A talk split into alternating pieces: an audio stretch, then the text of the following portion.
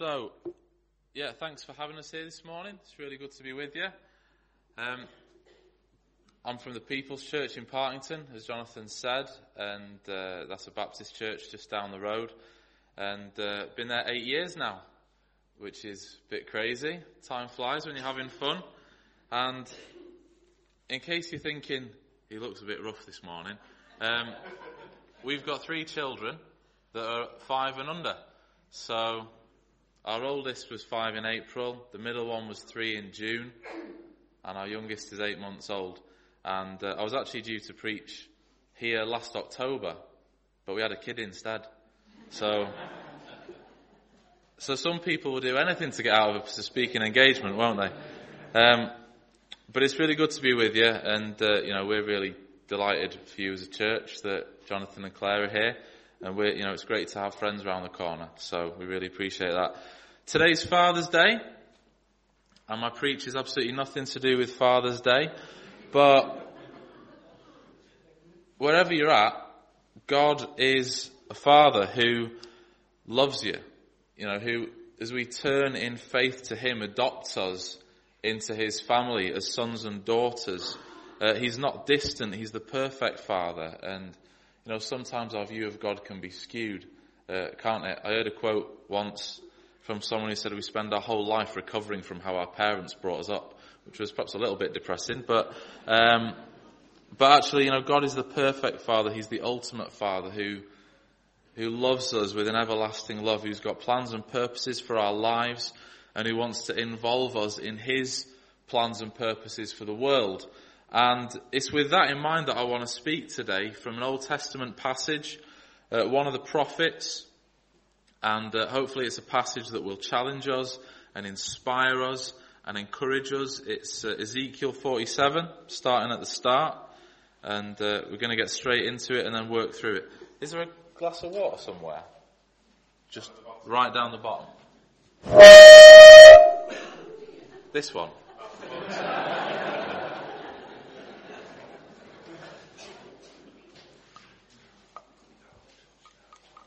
Yeah. That was interesting, wasn't it? So, so, this is Ezekiel 47. The man brought me back to the entrance to the temple, and I saw, saw water coming out from under the threshold of the temple toward the east, for the temple faced east. The water was coming down from under the south side of the temple, south of the altar. He then brought me out through the north gate and led me around the outside to the outer gate facing east, and the water was trickling from the south side. As the man went eastward with a measuring line in his hand, he measured off a thousand cubits, then led me through water that was ankle deep. He measured off another thousand cubits and led me through water that was knee deep. He measured off another thousand cubits and led me through water that was up to the waist. He measured off another thousand, but now it was a river that I could not cross because the water had risen and was deep enough to swim in, a river that no one could cross. He asked me, Son of man, do you see this? Then he led me back to the bank of the river. When I arrived there, I saw a great number of trees on each side of the river. He said to me, this water flows toward the eastern region and goes down into the Arabah where it enters the Dead Sea. When it empties into the sea, the salty water becomes fresh. Swarms of living creatures will live wherever the river flows. There will be large numbers of fish because the water flows there and makes the salt water fresh. So where the river flows, everything will live. Fishermen will stand along the shore from En-gedi to En-eglaim. There will be places for spreading nets. The fish will be of many kinds, like the fish of the Mediterranean. But the swamps and marshes will not become fresh. They will be left for salt.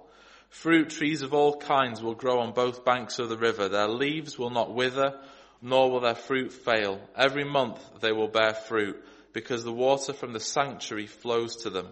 Their fruit will serve as food, and their leaves for healing. Bless you. Okay. So, let's get into this passage. Um,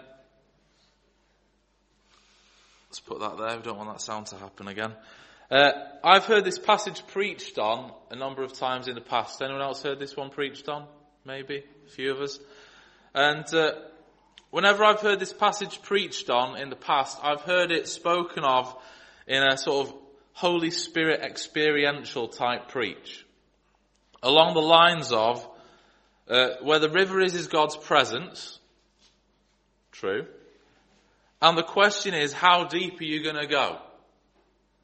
You know, the river, are you in up to your ankles? Are you in up to your knees? Are you in up to your waist? Are you so into God that you're swimming in the river?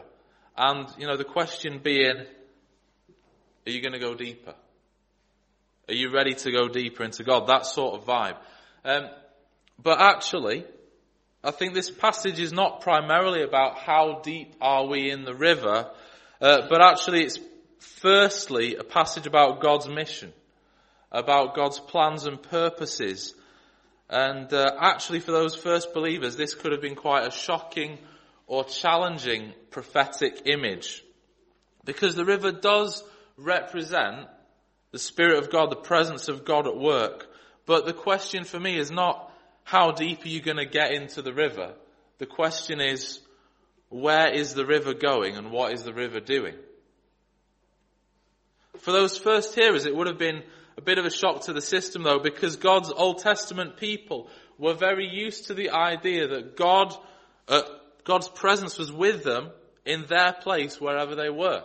So, you know, fire by night, cloud by day, in the tabernacle, you know, God's presence dwelt with them in the tabernacle. Uh, as they traveled, God's presence was with them in the Ark of the Covenant. Once they were in the land, God's presence dwelt in the temple, in the Holy of Holies. God was with them, wasn't he? God was with them. Then, of course, in Israel's history, there's the part where God's glory departs from the temple. But just four chapters earlier, Ezekiel prophesied about the glory of God returning to the temple. So if you were one of God's people, that was a great prophecy, wasn't it? The glory of God is returning to the temple. Praise God. Yet, four chapters later, of course they didn't have chapters in those days, there is a picture of God's river leaving the temple again. It's a bit weird, isn't it? I thought he just said the glory of God was coming back. And now, the, the, the river is flowing out of the temple. So, what's going on? And what does this say for us today? And how might this speak to us here in Lymm this morning? So, uh, a few things that came to mind. I've got to say, I've preached in many churches, but I've never had water with ice in it in the past. I mean, this is, this is incredible. So thank you. What's going on in this passage? This isn't exhaustive, but this is what came to mind today. There's, there's, there's loads in this passage, but I just want to uh, leave us with a few thoughts for us this morning. Uh, the first thing is that this was not a rejection of the temple, but it's a picture of God's work beyond the temple. The spirit of a missionary God flowing out beyond the physical walls of the temple. The temple was the source of the river, wasn't it? The temple was where the, the water started flowing from and then going out from. God's glory in this image is flowing beyond the temple on mission, bringing transformation in the surrounding area. And that's an amazing thought for the people of Israel because the temple was where people met with God. If you wanted to encounter God, you brought your sacrifice to the temple and the priest would mediate for you between you and God. It was where people met with God, where God did his work. But here we see a prophetic picture of God at work beyond the boundaries, new places, not just in the temple. And the first thing that I'd offer is, is this. We don't have a physical temple today. In fact, Paul says, doesn't he, that you are a temple of the Holy Spirit. And that actually the life of God is at work in and through us. We also have lovely church buildings. This one being particularly lovely. And we may have loads of programs that we run within the building. But the first question that I'd want to ask us is where is God at work outside the building?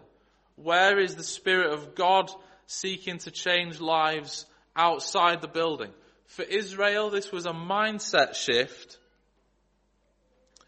You know, and it could be for us too. Instead of come to the temple and be put right with God, it was see the river flowing outside the temple and see God bring a transformation in a new place.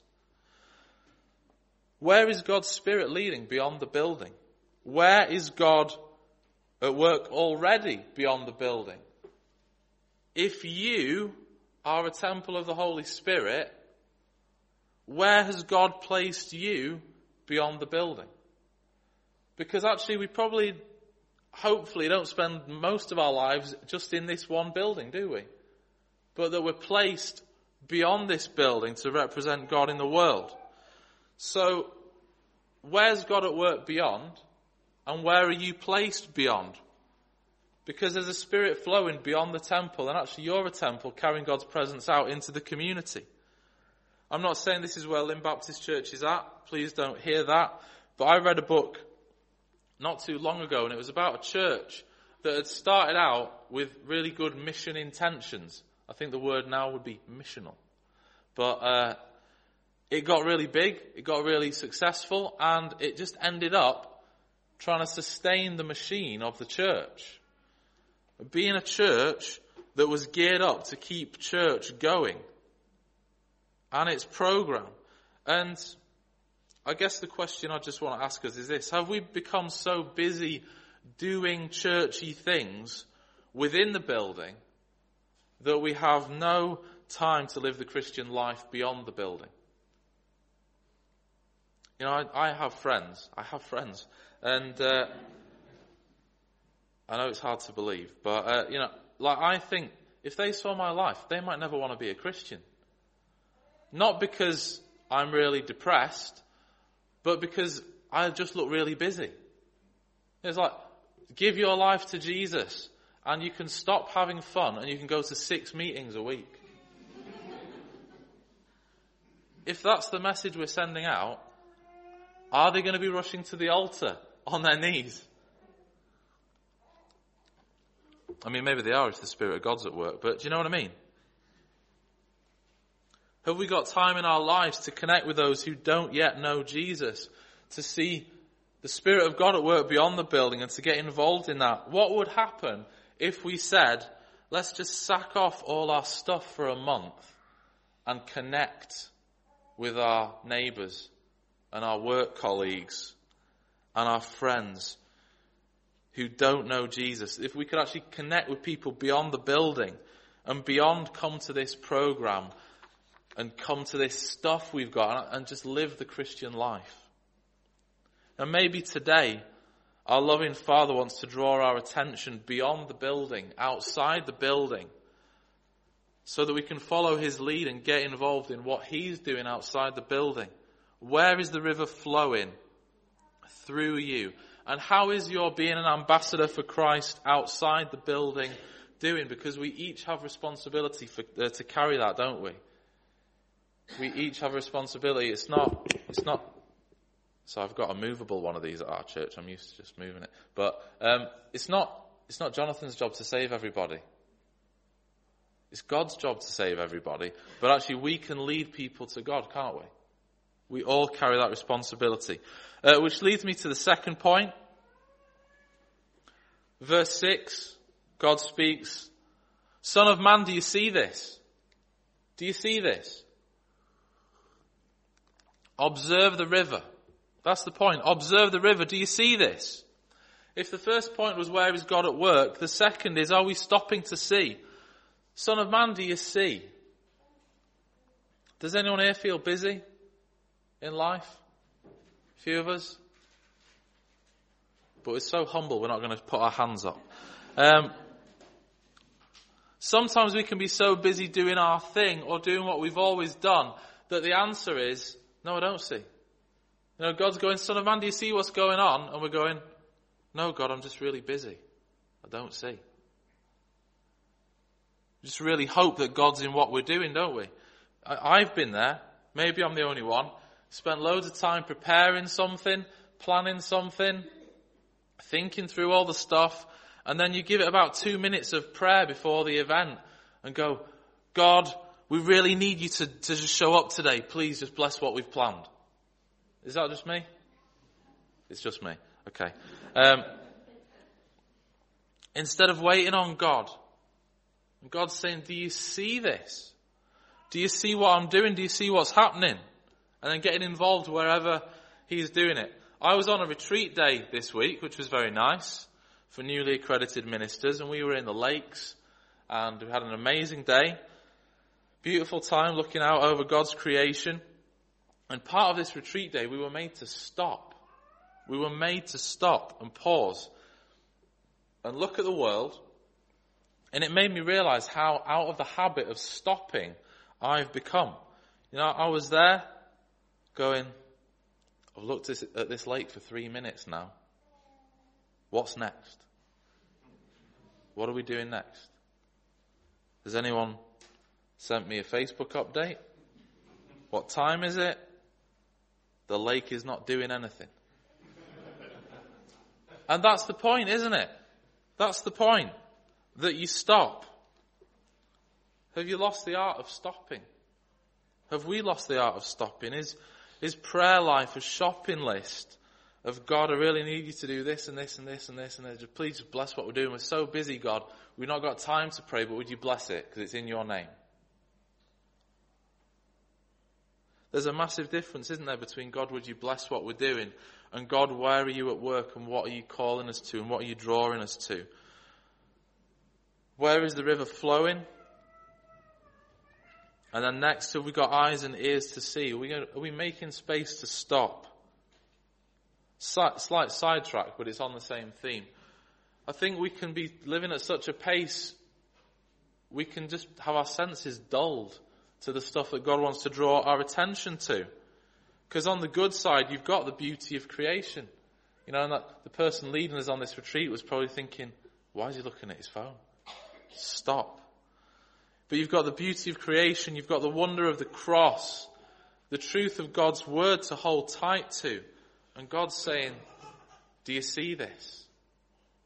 On the other side, the negatives, you've got the injustice that's all around us, lives oppressed by sin, people living with a false view of God and themselves, addiction, apathy, hopelessness.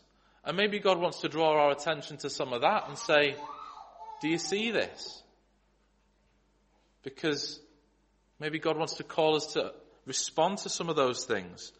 Our oldest, uh, our boy who's now five, we were watching the telly and an advert came on for Water Aid. And uh, it was Water Aid or something like that. And uh, my boy's going, Daddy, why are all those children so skinny? Daddy, why are all their stomachs sticking out like that? Dad, why are there flies all around them? And, you know, it really made me stop and think because as a grown up, I see those adverts and go, it's another advert for someone in need. And become dull to it, don't I? And my boys, they're going, Dad, what's this about? And I'm going, well, son, some people have no water. And for two pound a month, we could change that. But we change the channel, don't we? Go, oh, it's another, it's another kid. They're giving us the eyes, it's another kid. Son of man, do you see this? We can become dull to it dull to poverty, dull to pain, dull to, to death. It takes the death of, of an MP for people this week to go, stop, hang on a minute. This is getting a little bit crazy. Third thing. Where the river enters the sea, the salt water becomes fresh. Complete transformation. I mean, let's have a think about that for a moment. That doesn't work, does it? In the natural, that doesn't work. If the, if you have some water, quite like this, and you add a little bit of Vimto to this, you will get slightly cloudy water, won't you? Just a little bit of Vimto is all it takes, and this will change. It will become it will become less than water, or more than water, depending on your view. Um, the sort of squash that church history is littered with, actually, looks like orange, tastes like water. Um, but in the Dead Sea, I'm sure you don't have that problem here in Limbo. And uh, I look forward to trying that later. Uh, the Dead Sea, in this vision, is very salty. We're told it's very salty. I have swallowed seawater and then thrown up afterwards. Anyone else done that? A few of us. Thank you for standing with me. I was, I was on honeymoon and there was a pedalo involved, and I looked really manly uh, after that. But the Dead Sea is nearly ten times as salty as the oceans. Plants, animals, fish do not flourish there. They, they can't live. They die. Hence the name, Dead Sea. There's nothing there. But in this picture, where the river flows to the sea, the river does not become contaminated or mixed with the salt.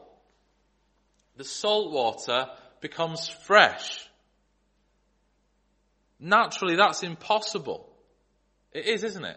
Because of that point of, you know, you at least get, well, that's a bit salty, that's a bit fresher. But God says the salt water becomes fresh. It's a picture of the miraculous power of God's Spirit at work in the most impossible, unlikely, dead places. The darkest, most, most deathly places. The point being where God's river flows, there's complete transformation. Miraculous transformation. Salt water that becomes fresh. That's a miracle. It's the, the miraculous power of God. And there's two things for us uh, from this. The Dead Sea's a place of death. Nothing can live there. God's Spirit flows and brings life where there is death to transform the darkest places. So the first thing is, are there people that you have ruled out of the grace of God? Maybe you've not said it to their faces, but you've gone, you know, I know, I know God changes lives, but they are just too messed up.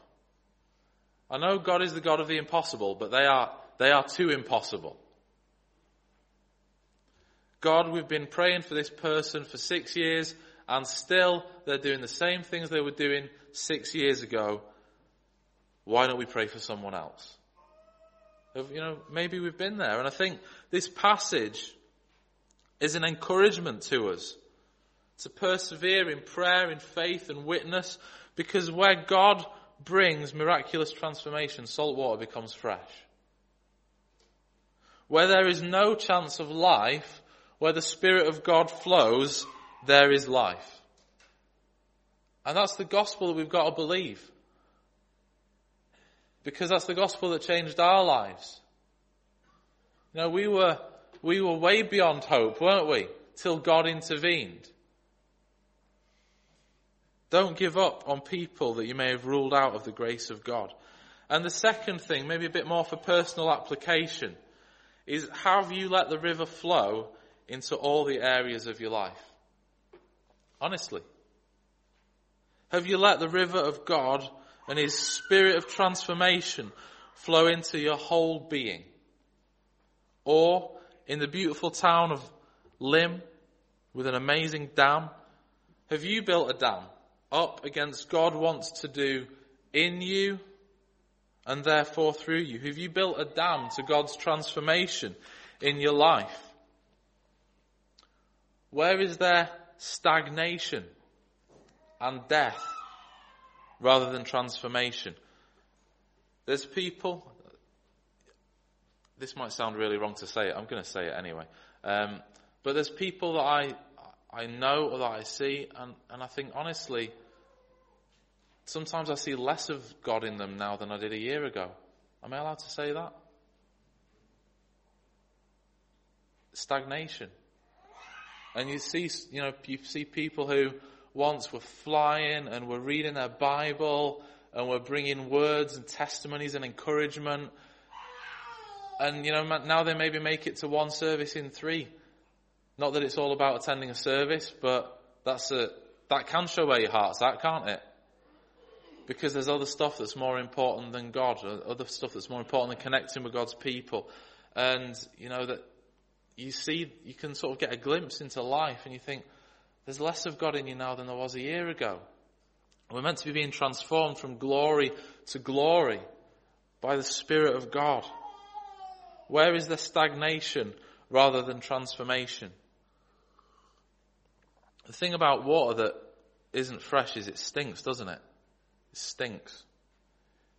You know, sometimes I, I do the washing up in our house and sometimes I forget to empty the bowl. You know, and and you come down in the morning and you go, what is that smell? Oh, it's the it's the it's the, the washing up water. Stinks.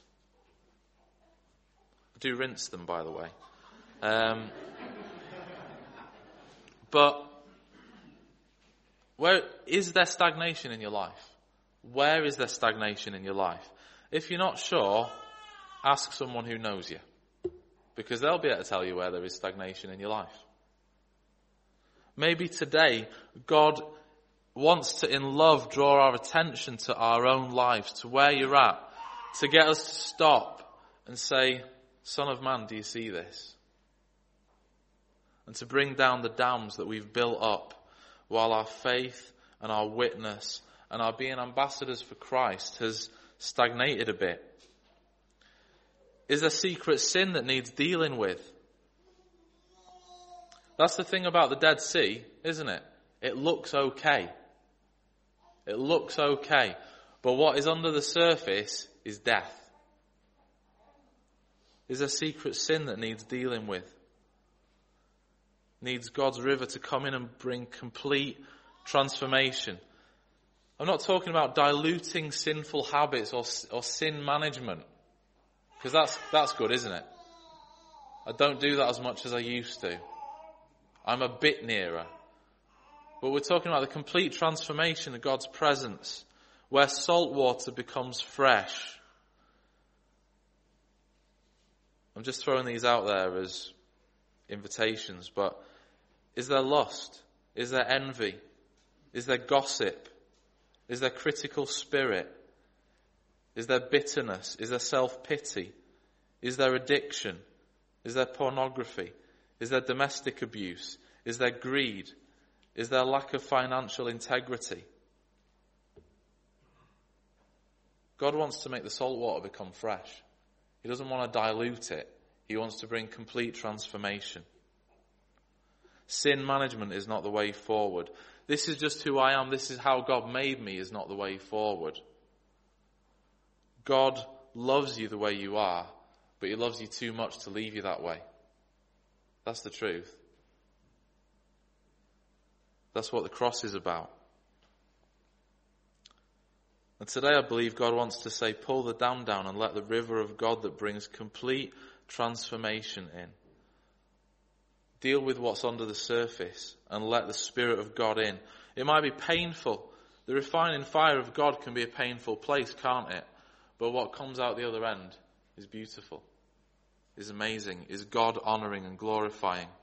Let's bring our saltwater lives and let the river of God that brings miraculous transformation come and do what God loves to do. He wants to make us new creations. Even where the sea is very salty, God can bring total transformation. He can make it fresh. And maybe we've been living beyond that thought and going, yeah, we'll just deal with it, we'll manage it, we'll keep it under wraps. At least I'm better than I was. God wants to bring total transformation. He doesn't want to dilute the salt, he wants to make the salt water fresh. Uh, last point. This seemed to dra- grab my attention. Quick one, this. Wherever the river flows, there is life, and there will be fish of many kinds. And it strikes me in this passage that there's a, a diversity of fish that are drawn uh, to the life of God's Spirit different backgrounds, different histories, upbringings, all sorts. I'm not, I'm not about to go down a liberal route in case you're getting a little bit twitchy in your chair, um, or in case that really disappoints you. But um, I think the challenge of this this part of the passage is that there are many kinds of fish that are drawn to the river of God, and that we would be a people who are ready to welcome and engage with those who are culturally different to us. That we'd be people who welcome people as they are. I don't know what a Lymm person looks like, but I've got an interesting cross section here. And are we going to be people who welcome people who aren't like us? Are we going to be people who connect and make the effort with people who aren't like us? Uh, let's not be people who don't expect non-Christians to behave like Christians. We're not here to tell unbelievers how they should behave. We're here to introduce people to Jesus and let God work in their hearts and lives. Our church, honestly, is getting messier by the year because, because there's people from all different sorts of backgrounds, cultures. You've got old village families, you've got estate families, you've got we grew up in a good Christian home families, you've got we we didn't even think the church existed families, and uh, it's a bit messy. It's a bit messy. But let's not be people who are there to tell them how to start behaving and how to dress and how they should look. We're here to introduce people to Jesus. We're here to welcome people. We're here to love people. We're here to invest in people. Let's not be a people whose underlying message is, you are really welcome as long as you're pretty much already quite like us. Let's be a people who know how to love the unlovable. Let's be people who know to, how to love people who are totally different to us. That as we love them, as we care about them, we can then enable them to get into the river of God's transforming spirit. Actually, our welcome could be what draws them into God's transforming spirit. So, where is the river flowing? Outside the building. Are you making space to stop so that God could say, do you see this?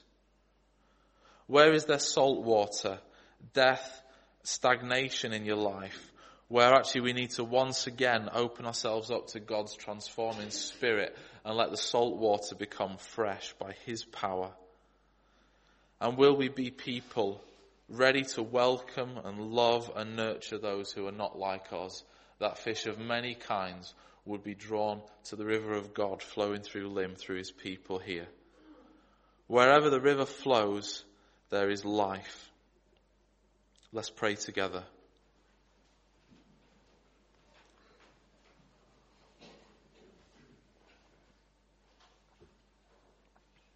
Lord God, we thank you for your, your word spoken to Ezekiel that encourages us and challenges us. That even in the place of death, Lord, in the places where nothing can live or thrive, where your spirit works, there is transformation. There is life. There is the miraculous power of God at work. And Lord, I pray that for this church here. Lord, that your spirit would flow through each person here who loves you beyond this building into neighborhoods, into streets, into workplaces, into communities, that every person here will be a life-giving ambassador for you. And I pray that you'd make us people who uh, stop to see where you're at work, to follow your lead. And I pray that you'd make us a people who, with humility, uh, bring our sin, bring our mess, bring our rubbish to you. That God, we wouldn't just be ambassadors for you with our voices, but we'd be ambassadors for you with our whole lives. Lord, that what's on the surface and what's below the surface would all honor you and glorify your name. that our lives would be changed from the inside out. That our lives would be a letter representing you. Lord, fill us afresh with your life giving spirit. Lord, highlight those areas that you want us to bring to the cross again. Highlight those areas that you want us to bring before you once more, that you could do a work in us, that we could represent you well.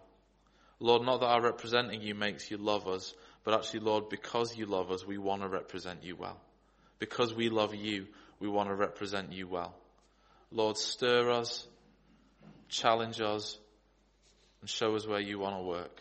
Give us the courage to let you work in us. In Jesus' name, amen.